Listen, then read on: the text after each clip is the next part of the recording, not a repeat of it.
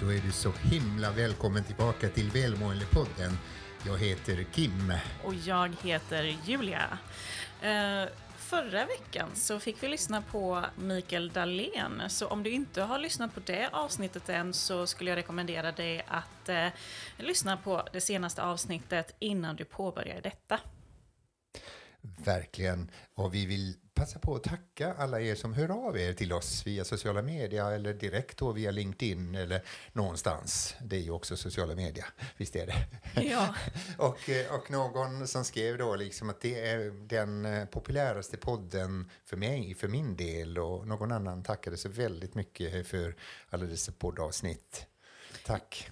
Tack snälla. Men nu tycker jag, Kim, du ställer ju en väldigt intressant fråga till Mikael i slutet på senaste avsnittet. Så nu är jag nyfiken på att höra på hans svar.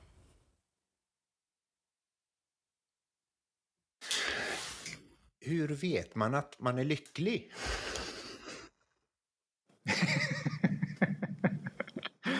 Ja, här behöver jag brasklappa för jag tänker att den frågan kanske kommer sig av en rubrik i Aftonbladet som jag själv inte är helt bekväm med. Så kan du räkna ut om du är lycklig. Nu älskar jag ju att räkna ut men, men jag räknar hellre ut eh, hur olika saker, beteenden och så vidare kan påverka vår lycka. Men jag tänker att vi ska nog inte behöva räkna ut hur lyckliga vi är utan ha det facit alldeles själva.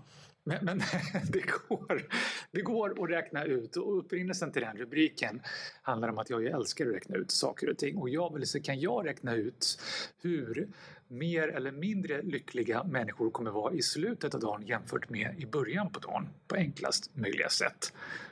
Och det hittade jag en väldigt enkel ekvation för som går ut på att se vad har människor gjort under dagen och varför gjorde de de sakerna?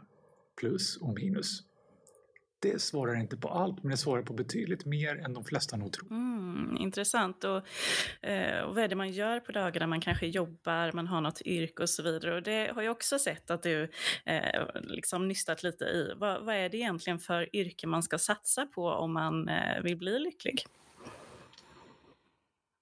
Och här är ju viktigt att välmående kan ju ta sig många olika uttryck. Eh, lycka är ett av de uttrycken som det handlar väldigt mycket om välbehag, eh, eh, ganska snabba belöningar i att man får känna lite glädje och, och nöjdhet och så. Och i det perspektivet så eh, hamnar yrken som egen företagare högt chefspositioner också. Och det kan förklaras med att en ju har ganska stor frihet i tillvaron.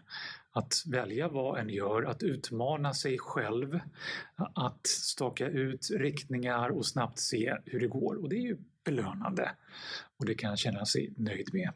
Men samtidigt om man ser på yrken ur en annan dimension som meningsfullhet, då blir det helt andra grupper som hamnar högt, som lärare till exempel, folk som jobbar inom vård, eh, annat som är väldigt mycket människor som gör saker som är viktiga för andra och för framtiden, men som vi var inne på också kan vara ganska frustrerande och ansvarsfyllt och inte nödvändigtvis så belönande på, på kort sikt. Ekonomiprofessor, var, var ligger det i den skalan någonstans? Ja, men jag är glad att konstatera att eh, forskare, nu, nu vet jag tusan om det är just ekonomiforskare, men forskare hamnar ganska högt för att vi ju är lite egna företagare eh, som, som får utrymme att vara kreativa och behöver vara det i att tänka fram nya frågor eh, och, och, kan eh, få svar på dem hyggligt snabbt förhoppningsvis och samtidigt också i bästa fall bidrar till någonting meningsfullt. Så vi ligger inte i topp i någon av rankingarna men vi ligger hyggligt högt i alla fall. till någonting, till någonting annat där. Du har ju kallats för världens snabbaste professor. Vi vet ju att du är en löpare och har ju sprungit ett antal maraton och så vidare då och eh, är också förbundskapten i motionslandslaget. Eh, rörelse och välmående, hur hör de ihop? I väldigt mycket större utsträckning än de flesta nog är riktigt varse. Det heter rörelseglädje och vi vet ju alla att det är bra och viktigt att röra på oss men vi vet nog inte och alldeles för få erfarenhet riktigt hur viktigt det är. Eh, om vi tänker bortom WHO, World Health Organization, som har siffran 20 minuter motion, eh, 20 minuters motion om dagen som jag tror de flesta känner till. Det handlar ju om det fysiska välmåendet för det fysiska välmåendets egen skull. Eh, om vi tänker på det mentala psykologiska välmåendet så har jag ju upptäckt att det kan räcka med en bråkdel av den tiden. Att ta någon minut här och där att få upp pulsen och röra på oss, det gör ordentlig skillnad. Och det blir också jättetydligt under det här stora naturliga experimentet vi alla varit med om under pandemin. Där ju vissa drastiskt minskade eh, sin motion och sin rörelse och andra tog tiden att röra på sig mer. Och det blev jättetydligt hur, hur starkt det påverkade vårt dagliga välmående. Tillbaka igen till den här enkla ekvationen, hur, hur du faktiskt kunde göra stor skillnad på hur mycket bättre eller inte du mår i slutet av dagen än början på dagen. Och jag tänker också ett längre perspektiv. Eh, att om du vill riktigt kunna leva vad det nu är för dig. Få ut mesta möjliga av ditt liv, din stund här på jorden, så behöver du ju ha en farkost som är i så bra skick som möjligt att du kan göra allt det där. Det är lätt att glömma bort den farkosten som är vår kropp och vårt fysiska mående. Mm. Absolut, men också när jag har läst en del studier om det här med rörelse och välmående eh, så har jag sett att den flesta forskningen har gjorts eh, inom just att få upp pulsen och konditionsträning.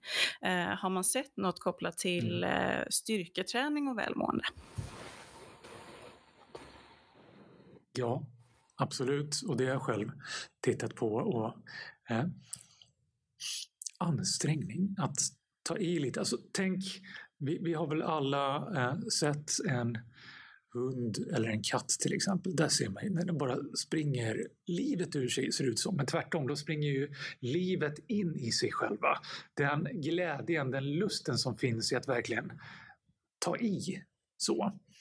Eh, den är väldigt påtaglig, inte bara i hundar, katter utan i oss människor också. Och det går att ta i på en väldig massa sätt. Och, tänker ekonomiprofessorn så, så, finns det definitivt en effektivitet i styrketräning. Att det kan du göra utan eh, att behöva flytta dig så långt, utan att ta så lång tid egentligen.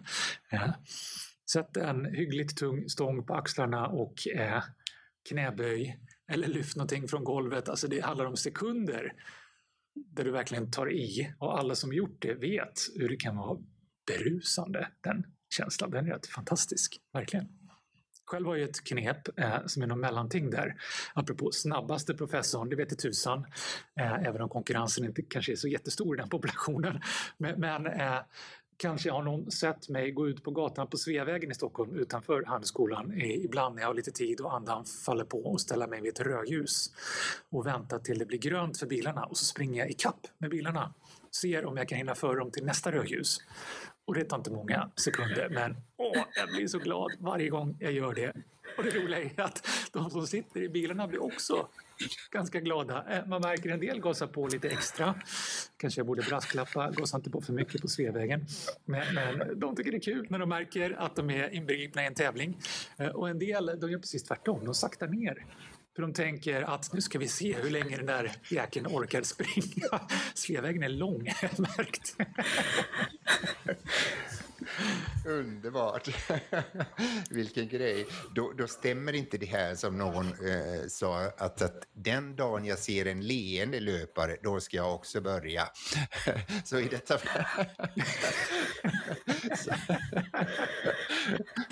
ja, men Jag tror det kan vara ett problem. Jag tror det kan vara en anledning till att eh, färre människor springer än vad de borde göra för att det förknippas med någonting jobbigt och det ska bara krigas på och så vidare. Eh, jag har till och med skrivit en bok om det där, Starkt kul. Jag tror att om vi börjar den andra änden, att ha kul redan från början.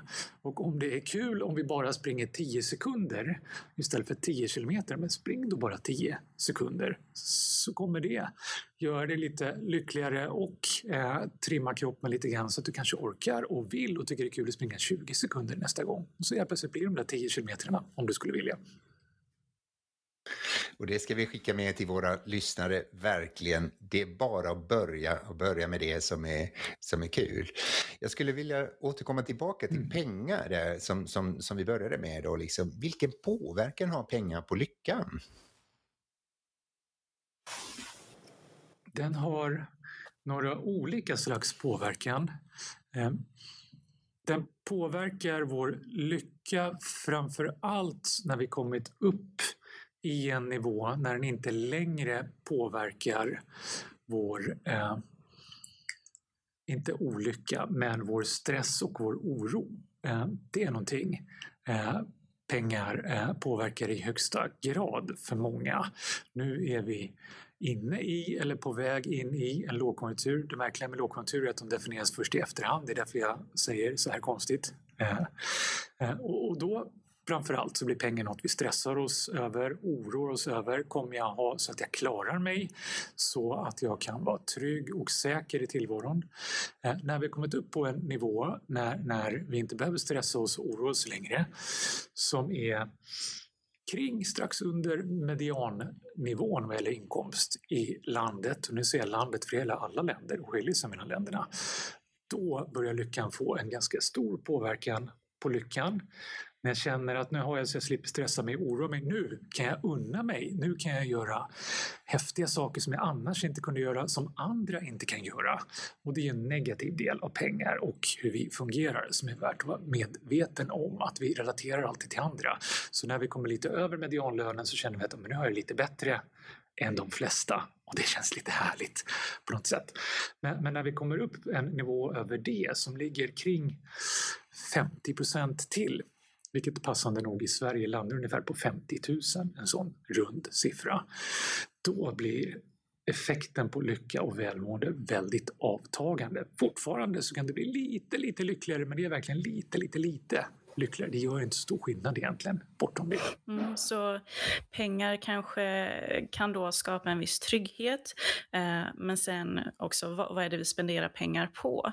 Eh, om vi spenderar pengar på saker som gör att vi känner mer eller mindre, eh, oss mindre trygga så kanske pengar också kan ha en negativ effekt. Men om vi spenderar pengar på saker eh, som erfarenheter och upplevelser eh, och glädjeskapande aktiviteter, då kanske pengarna kan bidra till ett visst eh, ökat välmående.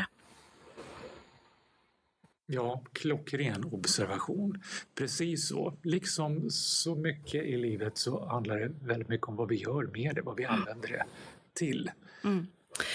Um, och om, om du nu, för nu har vi pratat om välmående och touchat på många olika delar och eh, meningsfullhet och så vidare. Om du ska välja en sak som du vill att våra lyssnare ska ta med sig och vad de kan göra i sin vardag för att må lite bättre, vad skulle du tipsa om då? Ja, en nätt liten fråga, verkligen. Eh, men då, eh, jag fuskar lite eh, och, och svarar stort Eh, och luddigt tid. Att eh, freda lite tid varje dag och det kan räcka med minuter till att göra det du kan och behöver göra just den dagen för att må lite bättre. Här har mitt hack, nu fuskar jag ju. Kan täcka in en väldig massa saker. Att idag behöver jag röra på mig och idag känner jag att jag kan och vill det för att det inte är blixtvinter. Apropå att det varit det där jag befinner mig alldeles nyligen. Jag har inte många stod utanför dörren. Eller till att idag kan och vill jag höra av mig till någon jag inte hört av mig länge till som jag har tänkt på. Eller vad det är för någonting. Och det är så lätt att vi glömmer bort det, att livet i grunden fundamentalt är ju tiden vi har och tiden vi gör. Och med det kommer både möjligheten och ansvaret att just ta vara på den tiden. Någon minut varje dag som vi inte bara hoppas ska finnas där när vi klarat av allt det andra utan freda den tiden. Om det så bara är tio minuter, skriv in det i kalendern, lås den tiden. De här tio minuterna är mina för att göra någonting jag behöver. För min egen skull eller för andras tillsammans med andra. Mikael Dahlén, eh, du gjorde just vårt liv eh, till eh, mycket då mer meningsfullt och, och, vi, och lyckligare och gladare genom den här intervjun. Och jag tror att det är väldigt många av våra lyssnare som kommer att uppleva lika så att ta till sig de här tipsen. Vi är otroligt tacksamma och glada att, du, du, fick, att vi fick ha dig med i Välmåendepodden. Och jag också. Nu har ni gjort min dag. Tack snälla.